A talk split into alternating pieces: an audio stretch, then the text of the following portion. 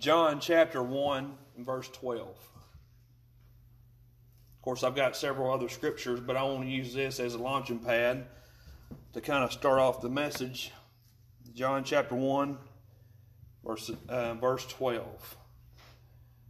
We've been going through the month of January with the vision that the Lord has for our church and the things that I feel that God is leading us into, the things that He wants to see happen in our church.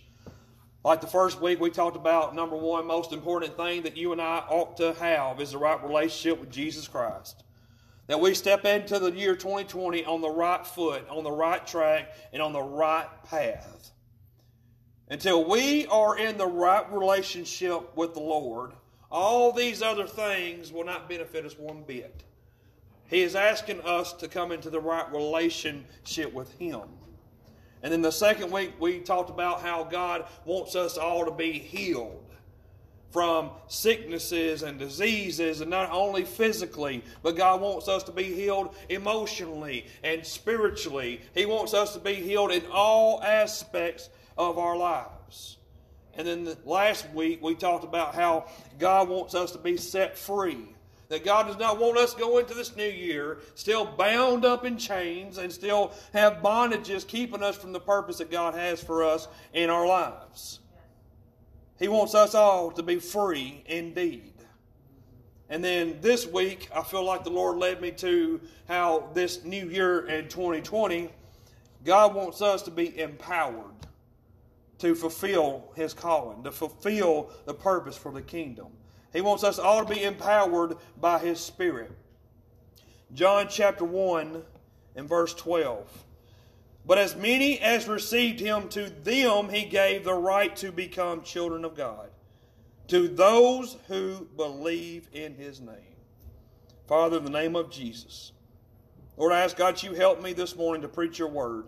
God, I pray for a special touch Lord, I pray, God, you pour out your Spirit upon me, Lord, that I may preach with boldness, with clarity, and with authority. Lord, that some word or something I do or say, Lord, that may touch the hearts and the lives of people here. Lord, I don't believe there's anybody here that's here by happenstance or by uh, chance. God, I believe everybody is here for a divine reason, divine purpose. God, we pray, God, you meet with us this morning. In Jesus' name we pray. Amen.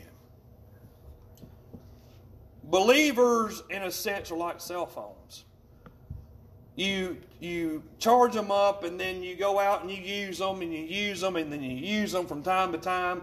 And then it, and the thing about it is they're great to have. They're great tools. As, as believers we're great tools for the kingdom of god. We're great tools. We're a great asset to the body of christ. But here's the thing. If you go so long and you're being used and you're being used and you're being used eventually if you don't connect yourself back to the power source you eventually will die I don't mean physically, I mean spiritually. Once your phone goes dead, and I will say uh, most teenagers and young kids know really about this because um, how many times throughout the house I'll say, Where's the charger at? My phone's dead. I forgot to plug it up. How many times have throughout the day have I heard that, that, that saying from somebody in particular? I won't call any names. My phone's dead if we don't stay connected to the power source, Jesus wants to empower us today. Because without His Spirit, without His power, without His anointing, you and I cannot do anything. All power comes from the Lord. God wants us to empower. When what does empower mean? It means He wants to put the power in us. But notice what, the, what this verse says. Look and notice what verse 12 says. It says, To them that believe, to whom that believe. The ones that Jesus wants to uh, pour out His Spirit into are the ones that follow Him, are the ones that believe in Him. There's a big contrast between light and darkness. There's a big uh, contrast between acceptance and rejection. And so there's also a contrast between believers and non believers. But Jesus wants to bless those that are believers in Him, and He wants to empower them with His Spirit. Four things I want to show you this morning of why you and I need His Spirit this morning. Number one, We need the Holy Spirit to do the things that Jesus did. John 14 and 12. Most assuredly I say to you, he who believes in me, the works that I do, he will do also. And greater works than these he will do because I go to my Father. So, what is Jesus trying to say here? What is Jesus saying? This is right before he goes, and ascends back into heaven. But he didn't want to leave until he first commissioned the disciples. He wanted to uh, empower them with his spirit because he knew without his spirit living and dwelling on the inside of them, they could not continue out the commission of the Lord. They could not continue the gospel. They couldn't continue the works of Jesus Christ. He's, he's saying that it is expedient, therefore, brethren, that I may go away. But I shall not leave you comfortless, for I will send you the helper. I will send you the comforter, which is the Holy Ghost. He didn't leave us alone.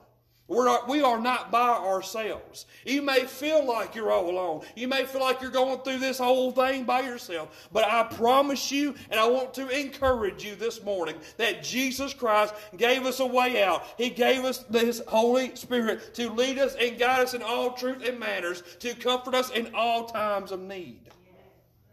But in truth, even though Jesus left, He still was present he still was not absent because he left his spirit with them. And now, therefore, by him leaving his spirit, now the disciples now empowered. So now, when Jesus walked the face of this earth and uh, performing all the miracles and all the, the healings and deliverance and all these things that Jesus done, now it's not just Jesus doing the work. It's not just Jesus healing the sick and, and raising the dead and, and heal blinded eyes and deaf ears. It's not just Jesus doing this now. Now he's gave the power to the disciples. Now it's Jesus and 12 more men that are full of the empowerment of his spirit. And now that he has left, his spirit is now dwelling in our midst. Now not only did it do for the 12, but now look at the hundreds and thousands. Look at the millions of Christians who are empowered by His Spirit. Now He is doing His miracle, and, and the Lord's doing His works through the hearts and lives of millions of people who accepted Him, who believed in Him, who are now empowered by His Spirit because we all know, and like these people know, that we cannot do these things unless we connect ourselves to the power source to the source where our strength comes from, and that is the Lord. Without the, without the Spirit of God in us and living and dwelling in us, we cannot do anything. You've heard the, the old saying, pull yourself up by your own bootstraps. You can't even do that. As for me this morning, as I, as your pastor, preaching you the message that God has laid upon my heart, without His Spirit uh, giving me the power, giving me the strength, and giving me the anointing, I can't even stand behind this pulpit and preach the Word this morning. We can't read His Word without His Spirit. We can't pray without His Spirit. We can't go and lay hands on people without His Spirit. We can't even go to Walmart without His Spirit.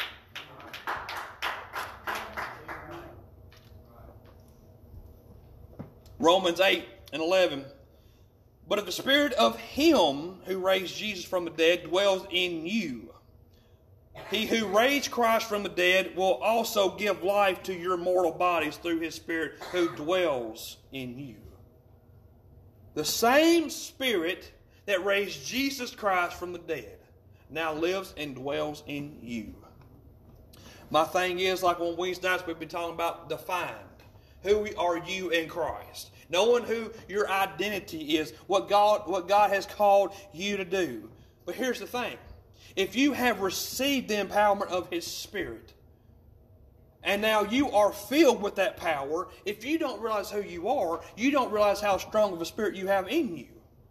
And see, I truly believe if the church really knows who they are and what they are called to do, and they know the power that is within them, they wouldn't do half the stuff that they do. They wouldn't take uh, mold hills and make mountains out of them. They wouldn't sweat the petty stuff. They wouldn't go around and, and bicker and argue about the silliest things. They wouldn't go and try to be uh, number one. They won't go and try to be uh, competitive with the body of Christ. They won't let the little little things tear them all apart. They won't uh, start arguments and they won't raise Cain in the house of God because they know what is inside of them.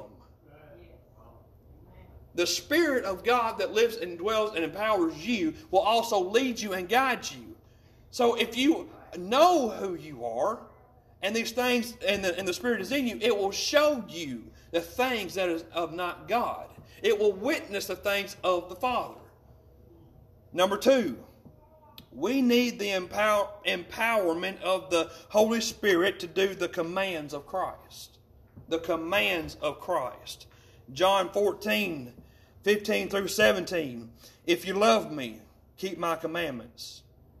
And I will pray the Father, and he will give you another, here it is, another helper, that he may abide with you forever the Spirit of truth, whom the world cannot receive, because it neither sees me nor knows me, but you know him. He's talking to the believer right there, because you know him.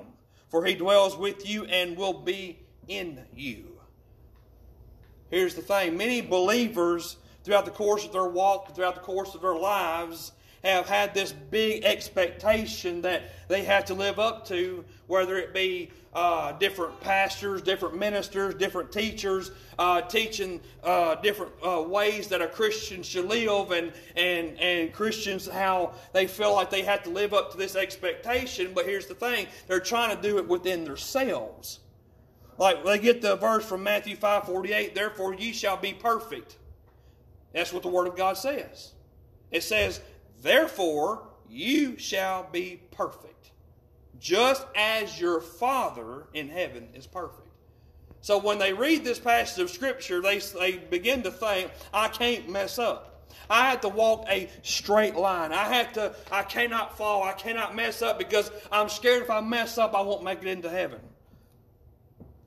What I've said all along that when we read the Bible, when we read the Scriptures, not to take the Scriptures for face value.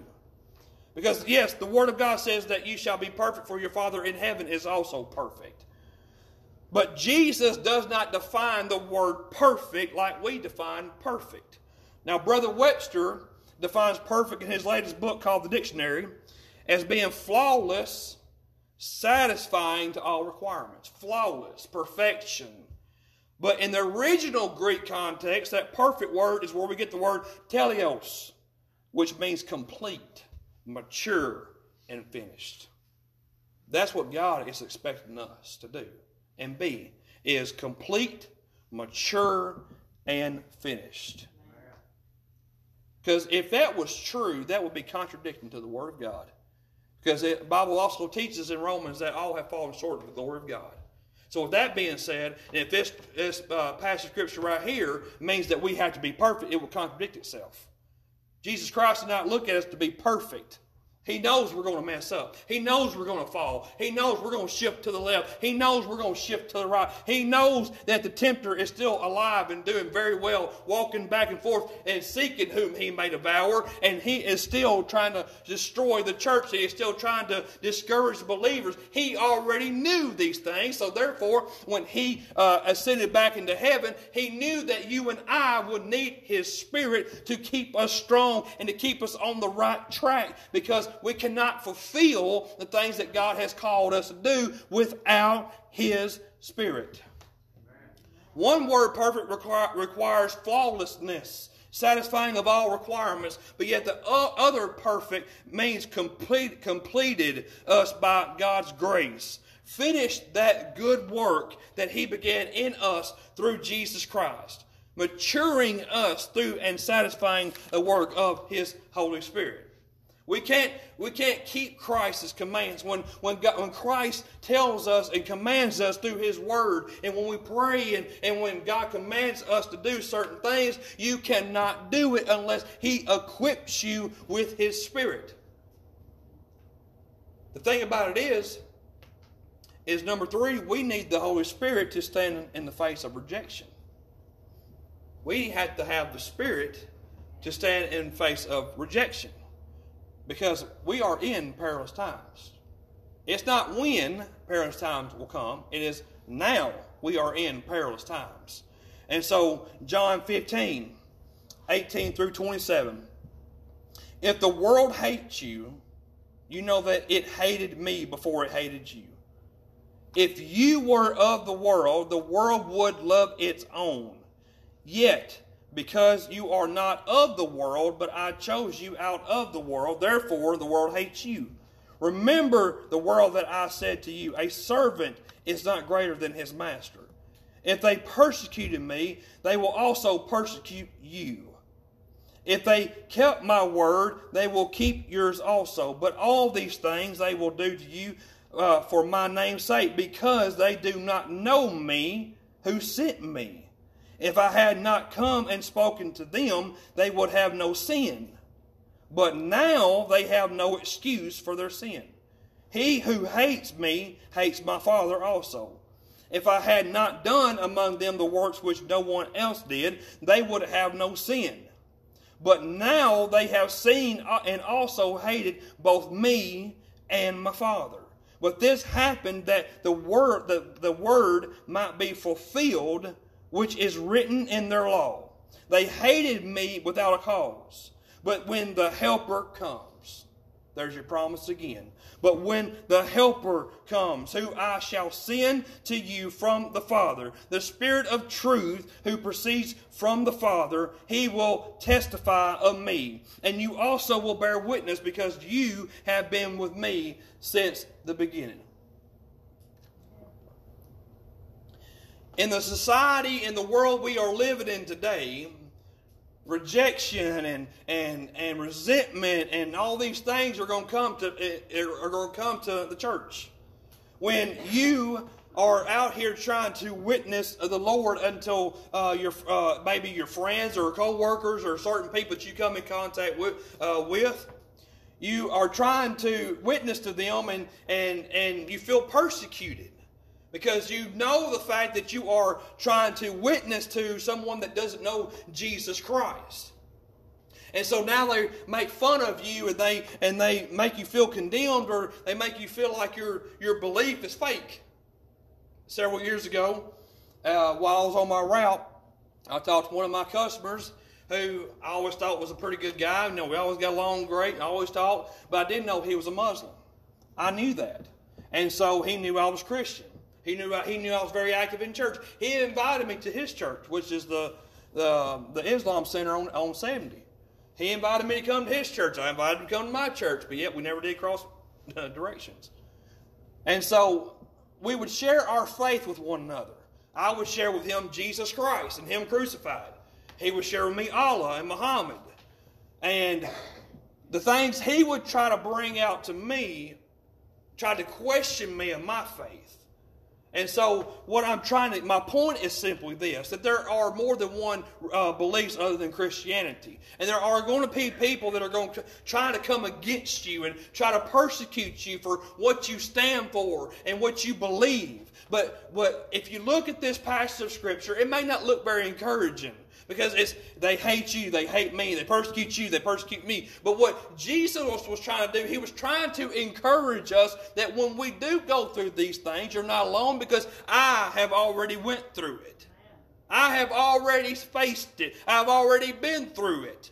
But since I have already been through it, I have sent you my spirit. I have sent you my comfort that will give you the power that you need, will give you the comfort that you need, that you may be able to go through these things, through these times. And you may be thinking this morning that I'm not a pastor. I'm not a pulpit preacher. I'm not a Sunday school teacher. I'm not a teacher in general. I can't go out and minister the Word of God. I can't go out and spread the gospel. But I want to share this with you. Jesus is saying because he was first persecuted. Now, what you are doing when you do these things, all you are doing is sharing the very foundation of your faith in which you yourself believe.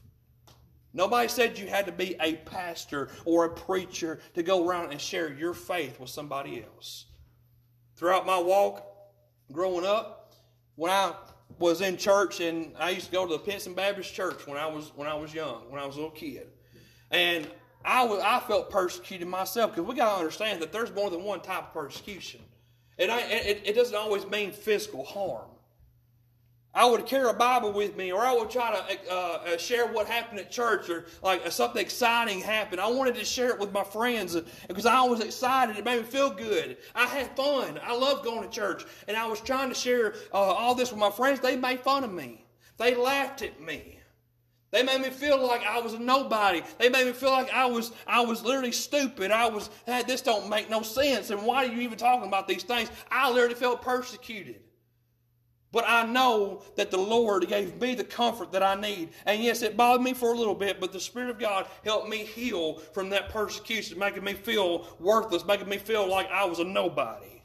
But we have a hope this morning. We have a hope, and his name is Jesus Christ. Is that when, not if, it's when we go through these times that he will empower us with his spirit and he will give us the strength, the comfort, and the peace that you and I need. Look at Peter. We all know Peter. Look at Peter in the book of the Gospels, and then look at Peter in the book of Acts. When Peter was in the Gospels, he was a very insecure. He was very arrogant. He was very, he was always the one, as we all know him, he was the one that always walked around with his foot stuck in his mouth. But in the book of Acts, after the Spirit of God poured out onto him, he became very decisive, very determined, and he became perfect, purposeful. The Spirit of God will do with you in a, what a phone booth will do for Clark Kent. It will empower you. And number four, we need the Holy Spirit to reference the gospel. We need the Spirit of God to reference the gospel. John 16, 8 through 15. And when he has come, he will convict the world of sin and of righteousness and of judgment of sin, because they do not believe in me, of righteousness, because I go to my Father. And you see me no more of judgment because the ruler of this world is judged. I still have many things to say to you, but you cannot bear them now. However, when he, the Spirit of truth, has come, he will guide you into all truth, for he will not speak on his own authority, but whatever he hears, he will speak, and he will tell you the things to come. He will glorify me, for he will take of what is mine and declare it to you. All things that the Father has are mine. Therefore I said that he will take of mine and declare it to you. So, not only does the Holy Spirit give us the power to do the works that Christ did, and also keep His commandments and be able to stand in the face of rejection, but also to proclaim the truth of the gospel. Because again, we have to have the Spirit of God living and dwelling on the inside of us before we can ever do anything. Because we can't save anyone, we can't deliver anyone. We can't do anything, but through the empowerment of His Spirit, we can boldly proclaim the gospel and the truth to people we come in contact with.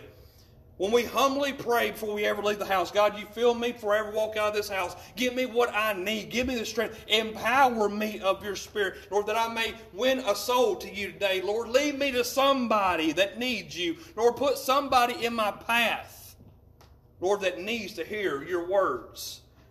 Now, a lot of us have this image that these things because again i'm not a pastor. I can't i can't spread the gospel like that. I'm not, I'm not called to do that. No again you're only sharing what you uh, yourself believe the very foundation of what your faith is rested upon which is the word of god. So it is the work of the spirit in our lives confirming the words that he has spoken to one another to soften the heart of the listener and to acknowledge his words as true. Now i'm going to jump off on a side note here talking about, I'm still, I'm still talking about the empowerment of the Spirit. I truly believe over the past several years that the Pentecostal and the charismatic churches have, have taken the Spirit of God have, and have uh, displayed it out of its proper use. And what do you mean by that? It's like people today in the Pentecost church and the charismatic churches. It seems like on social media or on certain events, they they uh, they put out this advertisement of, "Well, come to our church, you'll be blessed," or you'll see where uh, it talks about the Spirit of God moving and, and, the Spirit and the and the Holy Ghost and fire will come and, and pour out upon you and and all these great things. Now, before I go any further, please do not misunderstand what I'm what I'm trying to say. Please don't uh, misunderstand the point that I'm trying to make. I love the Holy Ghost. I love the spirits that uh, Spirit when He moves in our midst. I love seeing people get blessed and people get touched. I love the outpouring. I love. I wish it would happen every single service, if all possible. But here's the thing: when we are empowered by the Spirit and we find ourselves go, uh, going to church and we pray that the Lord will pour His Spirit out, Lord, that He will uh, uh, move in a special and a mighty way. And, and when it seems like we are doing it because I want to feel or I want to I want to run, I want to I want to jump tonight, I want to shout tonight, I want to do these things, and, and we find ourselves with more I, I, I, eyes instead of Him. And the thing about it is, we got to understand that the Spirit of God is not just for us. That is not the reason God empowered us with the Spirit, because it's not just for us. So let me break it down a little further. When you go out and you labor for the Lord and you labor in the kingdom and you, you labor trying to build the church up, trying to build the, uh, the body of Christ, you're trying to uh, go out here and labor and win souls and, and see the sick uh, uh, uh, uh, free and the bondage free. When you're out here laboring, what, what happens when you do it for a certain amount of time? You become tired. You become weary. Your spirit becomes fatigued because you have labored, you have labored, and you have labored. But it's then, then when we come into the house of God, God sees our labors. He sees our works. He sees all the things that we've done outside this church trying to build up His kingdom through the power and the spirit that He empowered in us. So therefore, when we come to the church and come into the house of God, by Him seeing that, then He says, There's my son. There's the one that's been laboring for the kingdom. There's the one that's been laboring for the house. There's the one. I will, I'm going to pour out a special blessing because how many times have you been in that type of service and the Spirit of God pours out on you and how you feel after you leave the church? You feel like giants. You feel, you when you come in, you feel so tired. You, you feel so beat down. But when the Spirit comes upon you, you feel, you feel refreshed. You feel, uh, you feel so energized. You feel like a load has been lifted off of you. So that's what he is doing to the ones that have labored for the kingdom. He recharges them. He pours out his spirit to do what? To empower them again. But it seems like when the, the, the past few years that the Pentecostal movement and the charismatic movement is only using the Holy Ghost as, as a platform performance because they it seems like they that's what they think draws people in. That's what they see what, what, what people want. They want to see that fire, they want to see that. But and that is true. But when we come in and we want the Spirit, the Spirit, the Spirit, the Spirit, and yet we get revived, we get restored, we get filled with the Holy Ghost, and yet when we go outside, we don't utilize that spirit until we come back into the church. Wow. Oh, y'all getting quiet on me. So when we come into the house and we pray, God, pour your spirit out, pour it on me, Lord, Lord, fill me, fill my heart. I'm dry and I'm, I'm and, and we, we say all kinds of different things. And God, out of the gracious and mercy of his heart, he pours out his spirit upon you and you feel so refreshed. But yet when you go out of here, when you leave here, you don't utilize that spirit and that blessing that he has put inside of you. In my personal opinion, that's what I call spiritual abuse. Because you are misusing what the actual Spirit is for. Do you have Scripture? I'm glad you asked. Acts 1 4 and 8. And being assembled together with them, he commanded them not to uh, depart from Jerusalem, but to wait for the promise of the Father, which he said, You had heard from me, for John truly baptized with water, but you shall be baptized with the Holy Spirit not many days from now. Therefore, when they had come together, they asked him, saying, Lord, will you at this time restore the kingdom of Israel? And he said to them, Now here's the words of Jesus It's not for you to know the times or seasons which the Father has put in his own authority. Now, verse 8, here comes the promise. But ye shall receive power when the Holy Spirit has come upon you. Now, here's the purpose.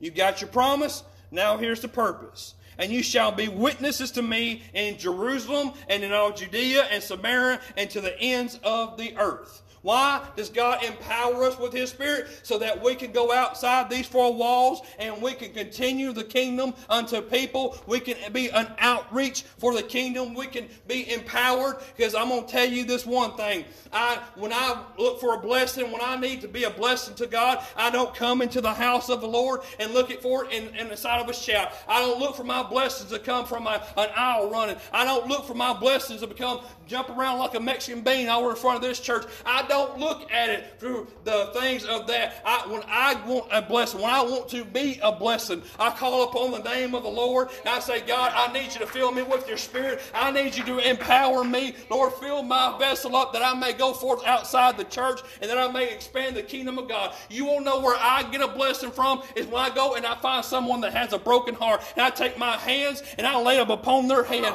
And when the Spirit comes through me and comes into that person and their heart is mended, but when I see somebody that is sick and down, and I pray, God, you feel me now. And when I lay my hands on them, that the Spirit comes down through me and into that person and see them recover. But when I see somebody that is bound in chains and bound with depression, anxiety, and having heartaches, when the Spirit of God fills me and I put my hands upon that person, and the Spirit of God flows through me and into that person, they recover. That's where I get the blessing from. All the other things is the icing on the cake. I'm going for the meat. I'm going for the meat.